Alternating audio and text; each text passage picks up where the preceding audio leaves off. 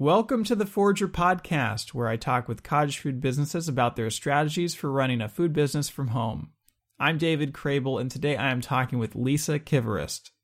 Lisa lives in Wisconsin, where she and her husband John run an eco farm slash bed and breakfast called Inn Serendipity. I have known Lisa and John for a few years now, and I actually got to visit their farm a few years ago. It's an amazing facility that is completely self sustainable. But Lisa does a lot more than just run her cottage food business and her farm. She is a major advocate for the cottage food industry. John and Lisa co authored the book Homemade for Sale, which is the most popular book dedicated to the cottage food industry. Lisa is also very involved in helping women farmer entrepreneurs in particular.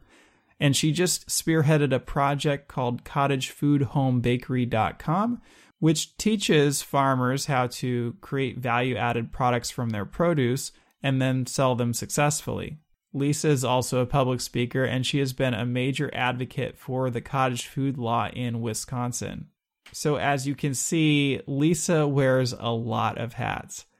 And with that, welcome to the show, Lisa. Nice to have you here. Hey, thank you, David. So, Lisa, can you tell everyone a little bit about yourself, where you live, and how you got started in all of this? Sure. So, my husband, John Ivanko, and our family, we run Inn Serendipity Farm and Bed and Breakfast in southern Wisconsin and had been doing so for a good 15 years before really I even heard about cottage food opportunities. We do diversified vegetables and run this bed and breakfast and are all about sustainability and living lighter on the land and definitely all about the food and the local food. And I first heard about cottage food back in 2010 when our state, Wisconsin, passed what we still call the pickle bill, even though it's technically a law, which is still our law authorizing the sale of high acid canned items in our state. And I just found it fascinating. I had never heard about this.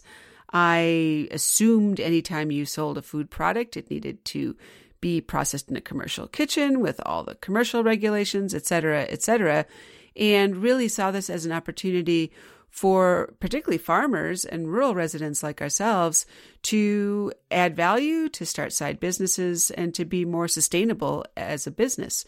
I always laugh about cottage food. It's like the newest, oldest thing, right? It's it's new in the sense of state laws and people learning about it through your work and doing all of these things. But the concept of making something in your home kitchen and selling it to your neighbor is as old as community, right? You know, so yeah, exactly. I just found the whole concept fascinating and realized too, as you know, that there still are few resources for support for people wanting to start businesses. And then that's what got John and I inspired to do the Homemade for Sale book and have been really active in cottage food and the community surrounding it ever since, particularly here in Wisconsin, where we we, as we'll talk about, had a little cleanup and still have some cleanup to do as far as our own state's laws. But I uh, am a big advocate of helping more folks start businesses, sometimes literally this evening, right, in your home kitchen.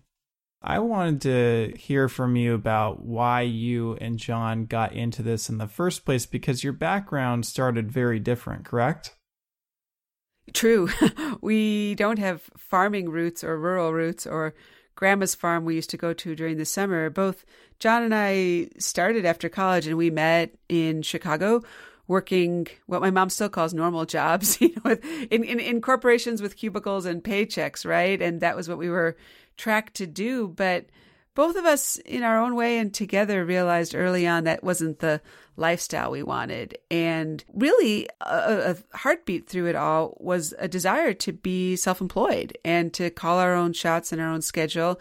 And a big part for us was to be closer to the land and to be able to craft a lifestyle that reflected our values of sustainability and land stewardship and to be out in a rural area, which is really surprising and still shocking to my mom 25 years later because both of us were raised suburban kids and there was an immediate connection though when as young adults in our 20s escaping that corporate scene we would go north to Wisconsin and camp and hike and bike and all those tourist attractions but really felt a connection here. And it was both inspired by the land itself, but also this concept of living independently. And in our case with the farm, it was very much going back to the way our American farmstead has been historically, right? Where it was very self sufficient. You raised most of your food.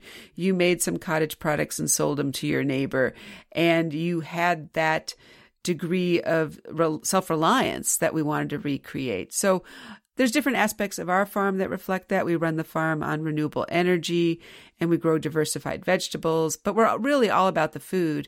The B&B side reflects that in that it's a perfect opportunity for us on a regular basis to connect people to food and bring people into our kitchen and have that diverse range of guests coming out on the farm. So everything progressed from each other and the passion for cottage food fits nicely in there because I really see amazing empowerment and opportunity when people even dabble in the world of self employment. You know, if you're a cottage food entrepreneur, yeah, you don't need to quit your day job. That's not a requirement or anything like that. But even to have something independent on the side, it's it's more than just some extra cash. It is empowerment as a food entrepreneur that I think is a real game changer in our society because it's helping us be more self reliant and independent, yet connected to our communities. Well, it's one thing to have these ideals of wanting to move out of the city and start a farm and get closer to the land and all that, but it's quite another to make money while doing it, right? I mean, how have you been able to find that balance between maybe quitting the job, moving away from that paycheck, but also making this work from a financial standpoint? Right. Well, it might have been a little crazy at the time, but for us, a big part of our story is keeping our expenses lean. And that has to do with things like raising our own food, generating our own power, etc. So it's interesting because I think you see real parallels between that self sufficient lifestyle and the cottage food side because in many cases, a lot of the things people do as cottage food products are things you're already doing in your own home.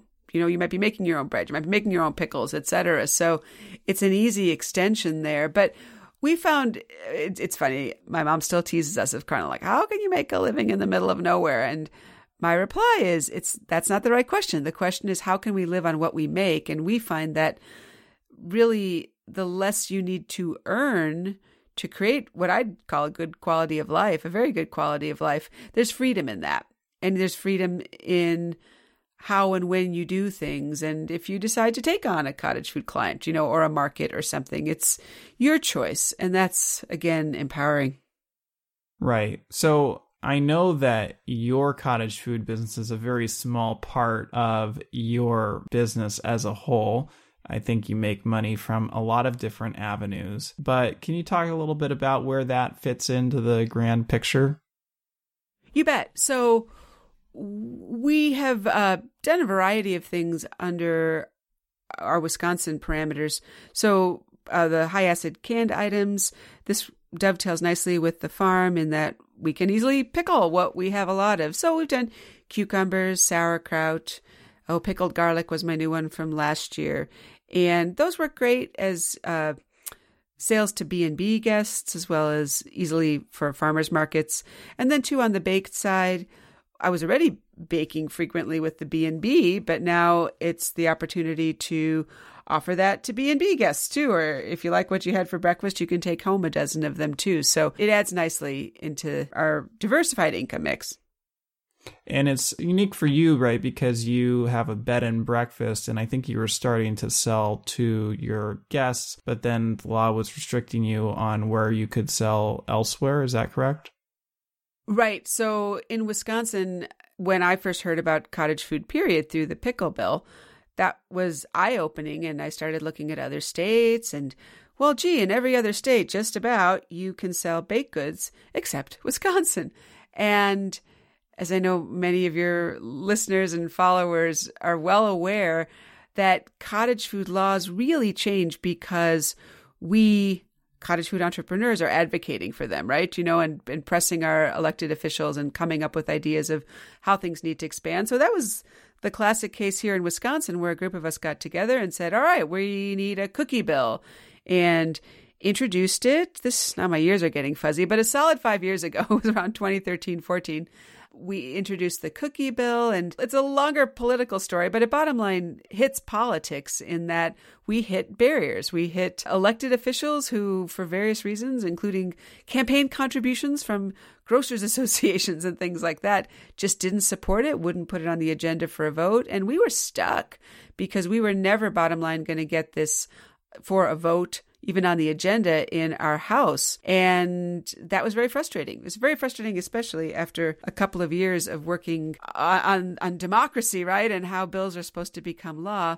So Fortunately, we do have three branches of government, and we went over to the judicial side, and myself and two local farmer baker friends, with legal help from the Institute for Justice, filed a lawsuit against the state of Wisconsin on behalf of this ban that existed on the sale of home baked goods. And another long legal story short, flash forward to October of 2017, when the judge did indeed rule in our favor.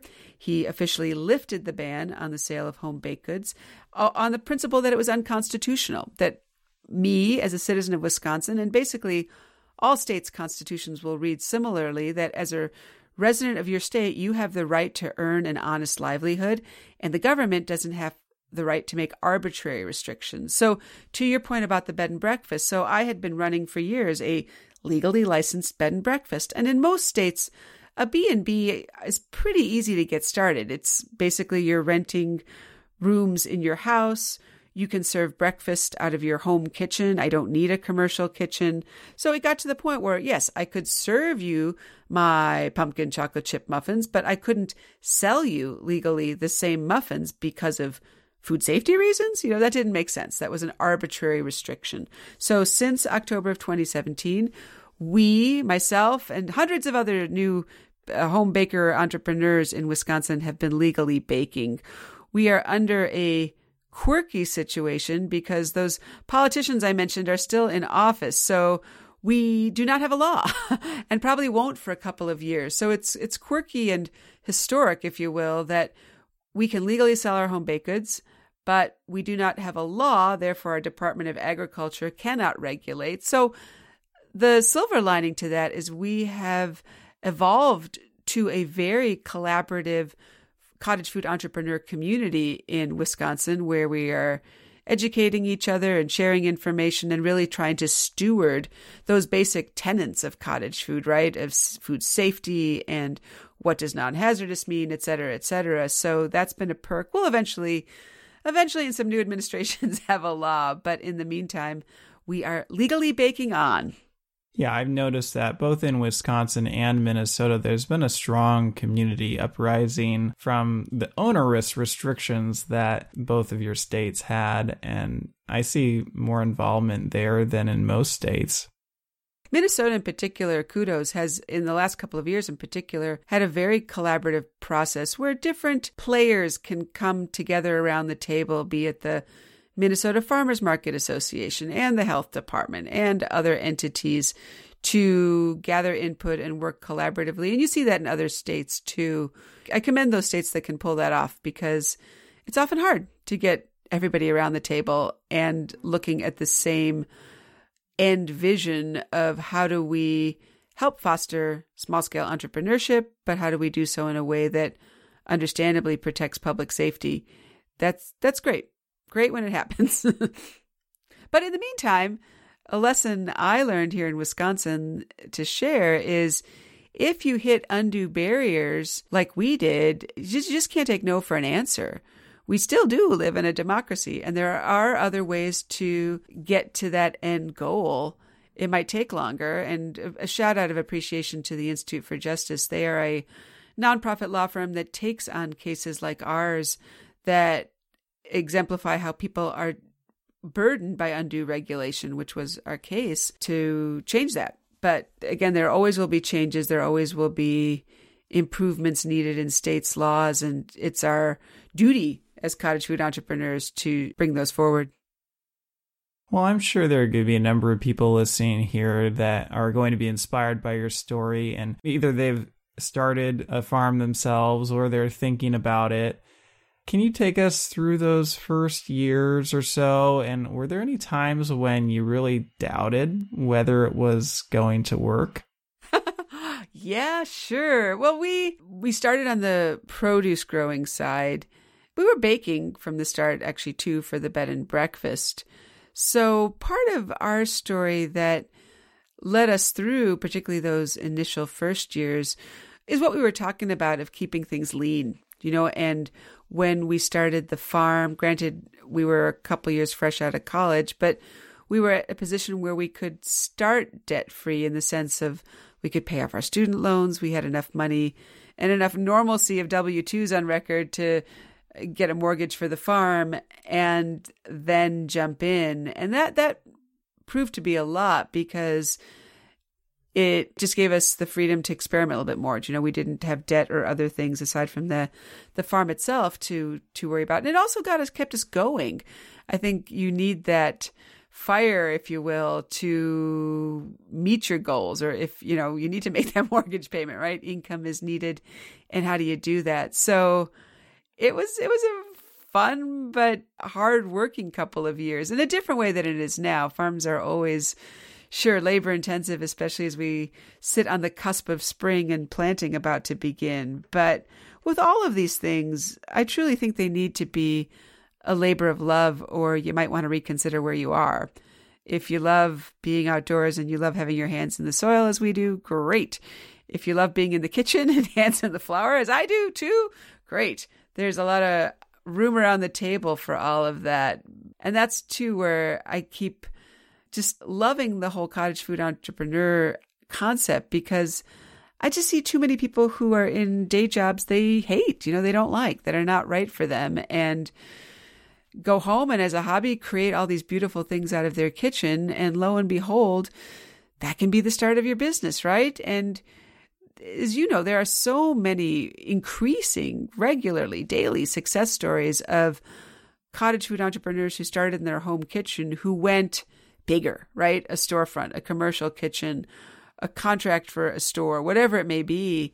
That's huge. That's getting people out of situations that are draining into ones that are exciting and inspiring. Do you ever get tired of the farm life or doing the same thing over and over again every year now that it's your full time thing?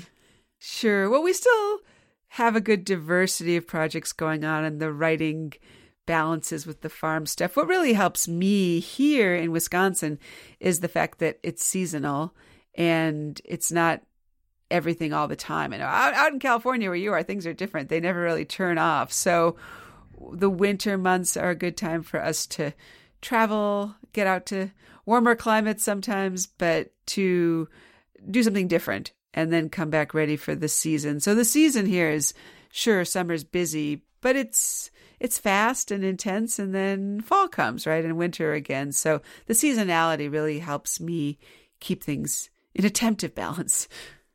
Okay, well, I do want to talk a little bit about what you've learned in selling your canned goods. Where do you sell your canned goods? And are there any tips or tricks that you could share with somebody who's thinking about doing the same?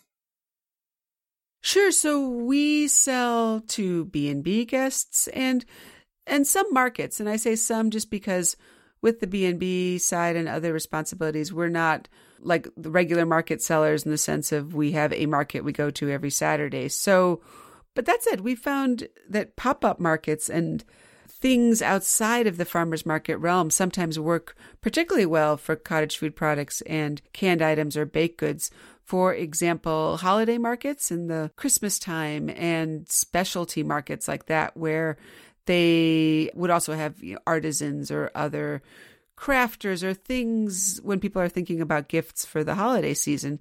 That can work really well and bring in a higher price for canned items and any cottage food item because people are thinking about gifts, right? And if you're giving something to someone, you've got a different price scale than if you're just feeding your family, right? So, for example, I have done pickled pumpkin, which is a old Estonian recipe from my dad's side. My dad's from Estonia, which is different. It it is actually a little uh, sweet. It has uh, some cinnamon and cloves, and the pumpkin is chunked and stacked in the jar. And this is one that I would always need to sample at market because people just don't know what it is or couldn't even really imagine the taste. It has a very distinct taste. It's not for everybody. However, I've done well with that when I bring it in particular to a holiday market because people like seem to I don't know why, but like they, people seem to have a senior male relative. Uncle Joe would love this, you know, and so they buy it. I don't care, but it's something unique and different that people can think of somebody in their family who would like it as a gift. So that is another option uh, that I found good for selling is being more selective and targeting those higher end shopping markets for items. What types of items are you generally bringing to one of these markets? Well, for us, it's a little more eclectic because we also have our books as well. But of the, the canned items, we've done uh, pickles, sauerkraut, the pickled garlic, the pickled pumpkin, and uh, been experimenting with different baked items. I myself, I love to bake, but I'm not a like a cookie decorator or a pretty cake maker or I admire all the good work those cottage food entrepreneurs are doing. I'm more of a a home baker if you will. So I have uh, developed a recipe for a Latvian sourdough rye bread. So Latvia is where my mom's from on the other Baltic side. And in the Baltic countries, rye bread's like a religion, you know, it's a thing, right? So this is a very specialized rye bread that has a slow ferment, and it it uh, it's called saldskābmaize in Latvian, which is means sweet sour bread. So it has even a little bit of brown sugar. It's a unique taste, but it's a very hearty, dense bread. It is not, from my end, high labor in that it just takes time. The the dough rises slowly. Again, it ferments for a couple days, etc. But I found that to be good, particularly at some of these specialty markets where it's just a unique product. You know, nobody else is selling it, and it is something that people are willing to try out. So, have you found that when you can find something that's truly unique in the market that the market goers haven't seen before, that that's what works the best when you're selling? It can be most definitely, especially especially if it's something tasty as well, right? Where we live in Wisconsin, there are a lot of uh, Swiss people historically. It's a big Swiss area. Well, it was more so 100 years ago, but we still have a lot of our Swiss cultural roots. And so at some of the local holiday markets, bringing Swiss specialty cookies are unique. Nobody has seen them, or in this case, a lot of folks remember their grandmother making them, right? So it's something a little a little different there as well. But it's always a experiment. I think that the the biggest challenge for me and that I see amongst particularly home bakers is pricing is finding that sweet spot between what people will pay and what your product is worth, right? Because we tend to undervalue our time. And there's nothing that breaks my heart more when I'm at a market or something and I see somebody selling something that I know took a lot of time and talent to make a beautiful decorated cookie or cupcake. And you just know the price doesn't reflect that. So it's something to always have on the forefront of having it all add up to a, a sustainable aspect of your business. Well, it can be hard when you're trying to price competitively to the grocery stores and such. Oh, you bet. Don't go there. That's the biggest message. We're not we're not competing against the large scale grocery stores, right? And that's always a hard one when somebody comes up to you at market and is like, "Well, I could get this, you know, at the Pick 'n Save." Great, you go buy that, and it is a different league of bread, cookie, cake, whatever, right? We are talking quality and handmade and homemade and all of those things that the grocery stores can't offer, but it will be at a different price. And it's cultivating and curating that group of clients who appreciate that and who can value the time that you put into something. So, walk us through what you price your products at now, or maybe what you price them at initially, and then how it's evolved.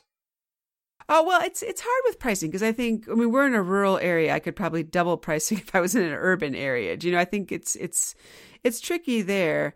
The loaves of bread, for example, we sell those for eight dollars a loaf usually, which is it's a I mean, it's a pretty dense loaf of bread. I frankly think that's a very good value, but that seems to be the sweet spot I find here that folks will pay for a specialty loaf of bread.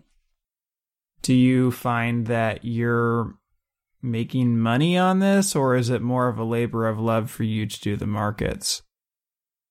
Oh no, no, you. Well, I personally think you have to make money on it, or else it's a hobby, right? With some perks. So, so yeah, I mean that's that's for me the price point that I can make money on it. But for me too, I, I understand your question in that I find markets a lot of fun, and for me in my work, things cross over, and I meet people, I talk to people, I talk about other things. You know, there's a lot of other layers to these sort of events. But still, I need to evaluate them from the bottom line of this needs to be a profitable effort for my business. So, do you find there's just not that much demand for generic baked goods like muffins? Well, generally, I mean, that's, yeah, I think muffins, I, I yeah, I think if you, you know, you put frosting on it, you dress it up a little bit, you put it in interesting packaging, that will definitely help. But a dozen muffins I, are not as interesting to shoppers as an impulse buy, perhaps as beautifully decorated cookies. You know, a lot of these places indeed are impulse buys, right? So it needs to be something that is both appealing, unique, and different enough that people would be willing to put down some cash for it. How often are you going to the markets? I know you said it's not a, a regular thing, but how often do you generally get out to them? Oh, we maybe every other month or something, six a year. Not we don't do a whole lot of markets. So you're not able to capitalize on like recurring customers or anything like right, that. Right, right. Yeah, that would be a different a different group. We do some local sales of the breads, for example, where yeah, we got some local folks who order repeatedly, but yeah, yeah, it just just doesn't fit into our business or lifestyle mix for more regular markets. But I, I could see that appeal. That's great. Great if you can do that. We have, for example, where we are here in Wisconsin, a lot of CSAs, the community supported agriculture, where folks buy a share into the farm and then get weekly, traditionally weekly produce del- deliveries, but increasingly farms now can offer, like, for example, a baked good share. So offering a loaf of bread with your vegetable delivery for X additional dollars is a really good way to add value to your farm and your CSA and provide a product that your your members appreciate. So one thing that I've always thought is fun is the way that you name your products. How do you come up with these product names and can you share a few of them with the audience? So back to that rye bread. I, my my name isn't well. I'm sorry. My name may be a little more creative than I give it credit. It's it is a Latvian sweet sour sourdough, but I do put the the Latvian word of that Saldskābmaize on there. But something I started doing on a whim that gives a little bit of a unique look to it is I, I have it in a cellophane bag. That's basic. But I wrap it around the middle with a red, thick, wide ribbon and then a white, more narrow ribbon in the middle, which is basically the Latvian flag. And that gives it a story, gives me something to talk about. It amps it up a little bit on the packaging note for a premium priced loaf of bread. And in a good way, with a lot of these things, there are things I had around the house anyway. Do you know, we were doing an event and I was looking at the bread going, it needs something. And sure enough, I had all this ribbon at home just sitting there. So that was a easy way to give the bread a more unique look. I know from interacting with you guys many times, like there aren't very few people who are as environmentally conscious as you guys are. And I know for a lot of people, it's a little difficult when you're selling something and you have packaging and you're trying to stay environmentally conscious, but you also want something to look nice. How do you balance that? Sure. Well, we have found, and on that resource you had mentioned in the beginning, and we can talk more about this of the supporting folks who want to start a farmstead bakery we had, I had a team of people working on that, and someone took on packaging. And there's a resource list on there of packaging vendors and specific supplies that either use recycled content or are compostable. So I, I called it cellophane bag a minute ago, which it technically is, but it's a compostable version. So that helps a lot. And then, too, as I was saying, there's a lot of things that I find I have around the house of these red and white ribbons that are recycling at its finest to give something a bit of a look. And it's a bit of a, I don't know, a dance between finding what will sell, finding packaging that is environmentally conscious and not unnecessary, if you will, in the sense of too much too often. But two, one has to also look at the integrity of your product and how somebody can take that home and do it in a way that is both food safe but also preserves the actual item, you know, and doesn't mush and doesn't fall apart or so there is a role that good packaging plays in that. Yeah, I know that you've helped create a lot of content and information and guides about packaging and labeling. So I did want to hear a little bit more about that. So that's very helpful. Yeah, so this new project we have with a team of women farmer friends of mine in Wisconsin here is under a SARE Farmer Rancher grant. So SARE is the Sustainable Agriculture Research Education. It's the Sustainable Ag Division of the USDA. And I just give that for quick context because what I'm talking about, we designed for farmers, but it is a free resource that we would love anybody and everybody to access to really help people both have a sustainability element in their cottage food baking business and also a local foods element of using more of what we're growing, be it on your farm or your garden. Often using fresh produce in baked goods gets complicated because the produce has such a high water content that the end product can be suspect that it meets the non hazardous criteria with water activity. So, zucchini is a good example of that because it's so high in water and we all know like that loaf of zucchini bread, right? It gets a little gooey in the middle and can potentially be not food safe. So this is what inspired this project of developing recipes that meet the non-hazardous criteria, also taste good, might I add, and importantly use this produce. So we found some hacks along the way. On the website, that Cottage Food Home Bakery site, you'll see a database of recipes so you can see what what item you have a lot of, apples, beets, etc., and plug it in and find some recipes that are all tested and the lab reports are on there.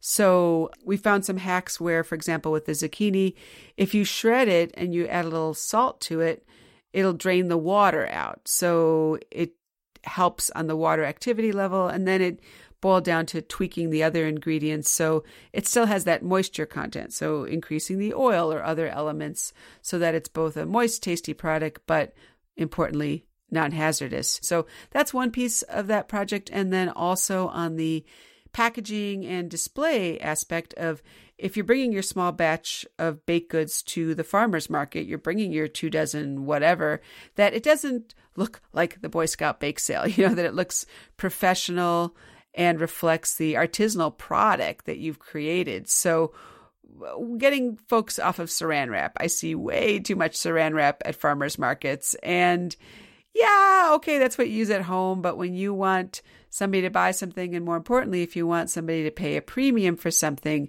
you need to up that a little bit. So on this website, you'll see resources on specific suppliers. There's a lot of uh, good options there, again, that use sustainable uh, principles, recycled content, compostable, etc. And two, it's that marketing fact, definitely we've learned it, that small and cute sells, right? And you could take your your dozen zucchini muffins and sell them and it's all fine and they are tasty, but they're really just not I found that interesting. But you take those zucchini muffins and you put some frosting on them and you put them in individual boxes. Well, then you've really upped the the cute factor. They look like gifts, right? They look like something special and tasty, and it may be something to experiment wherever you might be in your own market to see if something like that might bottom line increase your bottom line with some higher priced sales. Also on the cottagefoodhomebakery.com site. All the resources are free, and there's a free webinar that gives you a project overview too of our learnings in doing this. And we're hoping to keep it going and keep more recipes peppered there and keep getting more local ingredients, things from the garden and the farm in cottage food products. What kind of customers do you typically interact with? Uh, do you find that a certain type of person likes to support you and buy your products? Sure. I find for me, that authenticity element of people wanting to buy direct from their farmer, buy direct from their producer is huge. And that's a win win. You know, those are the kind of people who appreciate what I do, are willing to pay the price or not question the price, and that I know share my values there. So, so that's a big one. We farm organically. We use as much as we can find organic ingredients in the baked goods and products. So, that is also uh, something we talk about and that appeals to an increasing number of people. So, yeah, I think it's it's bottom line people who appreciate their food and their farmer and understand what we're doing and how we're doing it. I'm just wondering for somebody who wants to label their product as organic. I know that there are regulations around that, and you would know better than me as to what might be required to get that organic labeling. Sure. Well, the organic labeling, it's different for produce versus products. The easiest true thing to do is just in your ingredient list, if something is organic, to label it as such, you know, and it's, I'm hard pressed to get everything organic, but even something is an important step and something to communicate to your customers. And if the ingredient is organic, you don't need to do anything special to get approval to put that word in your ingredient list.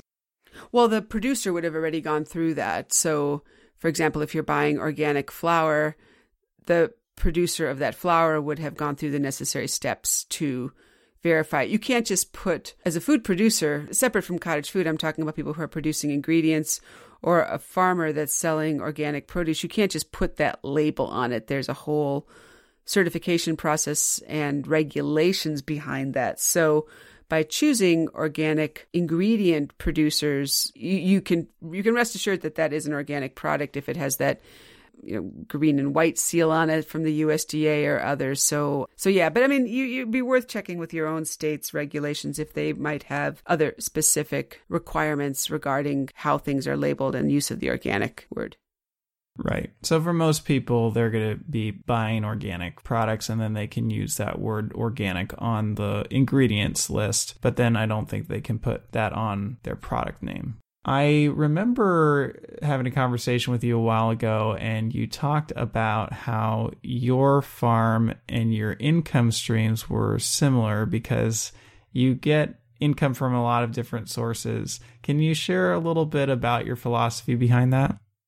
Sure. So we run a pretty diversified operation here. We were calculating last year, we received over a thousand paychecks, but but before me explain in the sense of most of those were small. You know, somebody bought some jam or stayed a night at the B and B or bought a book or something like that. But there's a real strategy behind diversification, whether you're on a farm or even your own business, of having a variety of products where they're there's just strength in that because if something doesn't work, something doesn't sell, you've got something else to fall back on.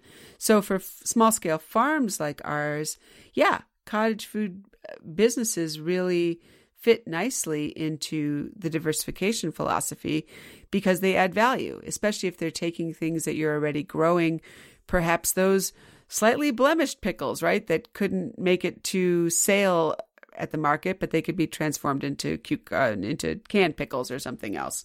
That's a great way to expand your sales base and structure it in a way that is just more solid long term. And I remember you likening the diversification to nature as well. Ah, yeah, you're exactly right. Mother Nature does that, right? She doesn't plant just one seed or drop just one acorn or anything like that. So it truly is a land inspired, sustainable approach to things to not put all your eggs in one basket and try out some new things and see what sells, what you like to do, what you do well, how all those things fit together. I know that you do a lot of speaking and workshops. Can you tell us a little bit about how you are involved in the community at large? Yeah, so whenever there's an opportunity, really, to in particular talk about cottage food opportunities, I am always on it. We just wrapped up here a season of farming conferences, which are often in the winter months. And in my work with women farmers, there's always ways to pepper in cottage food. So I do a lot of that. And then we started doing a couple years ago some intermittent workshops on the farm of just how to start your cottage food business. And I really love doing those because, as I was talking about earlier with Wisconsin and the lawsuit and all of the history, needless to say, it's confusing because it can be intimidating to jump into something like this, especially if you really don't have specifics coming from your Department of Ag. You know, people understandably want to do the right thing, but they just don't know. So we do three or four of those a year here on the farm, which is super nice. I get people to to come over directly into my kitchen, and it was interesting when we did the first one. It didn't even cross my mind, but we had, but we usually we cap it at about ten people. We do it in the farmhouse, and all these people were talking about their amazing baked goods and what they did and what they wanted to sell and we got hungry, right? So at future workshops, I, it was totally open ended and definitely not required, but it was left that hey if you want to bring some of the things you bake your specialties for folks to sample please do and so that's evolved to like a great tasting session and sharing and sharing ideas that's what too david on the sharing of ideas amongst particularly bakers or any cottage food entrepreneur is we really have the opportunity to be super cooperative and supportive because we're really not talking about competition. You know, we're probably not at the same market. We're all at different events. I see that amongst the food entrepreneurs now in Wisconsin is we're spread out throughout the state and what you might be doing down south is an idea that could spark someone else's business up north and that's great. You know, that's a way to really champion each other that doesn't exist in other businesses, I don't think, or industries. Yeah, you've certainly done a lot to help with the collaboration of so many people in this community. So, at those workshops that you do on your farm, what are some of the initial things that you help guide people when they're trying to start a business like this? We start by going over basically an outline of the key elements in the Homemade for Sale book, which are basically what anybody would really do to start their business of defining your product. What is it that you do that's unique, that's different, you know? And then what can you do under your state's law? And then and then the business side we spend a fair amount of time on because for most folks who are going from hobbyist or perhaps you have a a regular W2 job at another place, you you're not seasoned yet in the world of entrepreneurship and that can be a big challenge and a big mind shift in the fact that, hey, a lot of these things that you would, you know, ask Santa for for Christmas, right? You wanted some new cookie cutters or some new baking items, etc., are now legitimate business expenses. And that can be really eye opening for folks that you mean I can do that? You know, you mean if I want to take this class, that's an expense? The, the workshop they I always start the workshop they come to at our place, that's a 100% business expense and the miles you drove to come here and the lunch you have on the way home. And that is a big transition that I realize doesn't happen overnight for a lot of folks. It definitely didn't for me as I transitioned way back to an entrepreneurial lifestyle, but it's super important because it's through tracking those expenses that you can really make your bottom line more viable and uh, and just do the things that you want to do. So we spend a lot of time on that. I also want to touch on the legal side of things because you have obviously been a major advocate for the laws in your states. And even before the lawsuit, you were advocating for bills. And there may be a number of people who aren't satisfied with the law in their states. Can you walk us through the process of what you have done or what you'd recommend people do in order to initiate a change in their law? Right. Well, we are still sort of oddly in the thick of it here in Wisconsin, where we have the judges ruling legalizing the baked goods, but we probably, hopefully, in the next couple of years, will go through more of a collaborative bill making session, you know, of, of, coming up with this. But it, I, I think one thing to keep in mind is now, number one, cottage food is really still new. Do you know? So often, your Department of Health, your Department of Ag, wherever this may fall in your state, it's just not, it doesn't have a history yet, you know? So people often don't know where to place it. Or the sincere questions you may be asking, people just don't have answers to yet. And it helps to have a dose of, of patience and empathy there. Do you know, it's easy to get frustrated with whoever's taking your call or get angry at the agency, but there are a lot of layers and, and truly a lot of good people working there who are trying to put all of this together. That said, it's really important to voice opinions when there's things that don't make sense or are undue burdens on you or whatever it might be, or if you have an idea. It just takes both time and a little strategy on your part on how to best approach this. You know, the person answering the phone may not be really empowered to make any change, but perhaps their supervisor are. And often, too, there are listening sessions, or when something comes up in your state, there is a expansion on the law or something like that. There will be a public comment period or something in the public sphere for you to express yourself. And those are super important to keep track of because that's where you can do that. Do you know of why something is working for you or why it's not or what you need? Because that's that's the place to to bring your voice to the table. But yeah, I think my net net learning in in this this policy world of cottage food is it does take time and it's important once you're once you are a cottage food entrepreneur in your state to remain engaged because things change and Granted, the majority, the vast majority of cottage food laws, when they change, are expanding for the better for us. More products, more gross sales caps, if if there is a gross sales cap still, etc. However, that can always change on a dime, and we all need to be in a position to keep aware of what's happening and to advocate when needed as well. But that said, for example, you never know where things might lead. One of the women, Kriss Marion, who was part of this trio of plaintiffs for the lawsuit in Wisconsin with myself and Dela Ends, she got so intrigued, jazzed, motivated by the whole process of our lawsuit that she ended up running for state senate last year. Her tagline on her campaign was Farmer Changemaker Baker.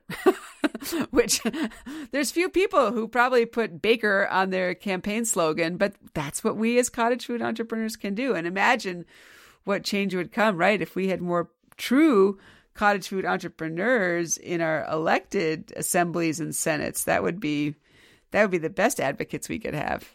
Yeah, I had not heard that. That's impressive. Yeah, she did. She did not win that election, but she will be back at it again. And frankly, the whole this it gave her a great platform to talk about. Can you share a little bit about your book, Homemade for Sale, and tell us what that's about? Sure. So, the Homemade for Sale book, John and I were inspired to write that because we were still hearing from folks, as you probably still hear, David, that you mean I can do this? This is legal? Or no, you can't do that. That's illegal. And it's still so new as an opportunity that we needed some more resources. So the Homemade for Sale book goes into the whole process of starting your cottage food business from developing your idea to marketing to writing your business plan. And the last chapter, too, talks about future roads and what might be next for you. Now, as you know, the majority of cottage food businesses stay cottage food in the sense they stay in their kitchen. They turn on and off as needed, and that's great. But there are situations where you might exceed your gross sales cap. You might exceed your kitchen to the point that your family kicks you out. You might have a product that sells so well that you really need to go commercial. So, what does that mean? And the last chapter talks about that of uh, opportunities from renting commercial kitchens to building them to working in different ways to get your product commercial. Great. We've been talking for a little bit now. Can you just share how people can reach out to you and get in touch? Sure. So the easiest thing probably is our homemade for sale book site. That's homemadeforsale.com. That will link to these other projects I mentioned, like this new uh, how to start your farmstead bakery resources and recipes and and that zucchini muffin recipe along with the frosting and you can always uh, send me an email off that site as well would would love to hear from you wonderful well thank you so much for taking the time to talk to us today lisa it's been great you bet. Thank you for all you do with Forrager, David. It's an amazing resource for cottage food entrepreneurs everywhere. Oh, thank you very much. That wraps up the fifth episode of the Forrager podcast. Lisa has done so much to support this industry, and I know that she is an inspiration to many cottage food entrepreneurs and women farmers in particular. If you're thinking of starting a cottage food business, I encourage you to check out her book, Homemade for Sale, as well as her new project, cottagefoodhomebakery.com. You can also check out your state's cottage food law on forrager.com. For more information about this episode, go to forrager.com slash podcast slash five. Thanks for listening, and I'll see you in the next episode.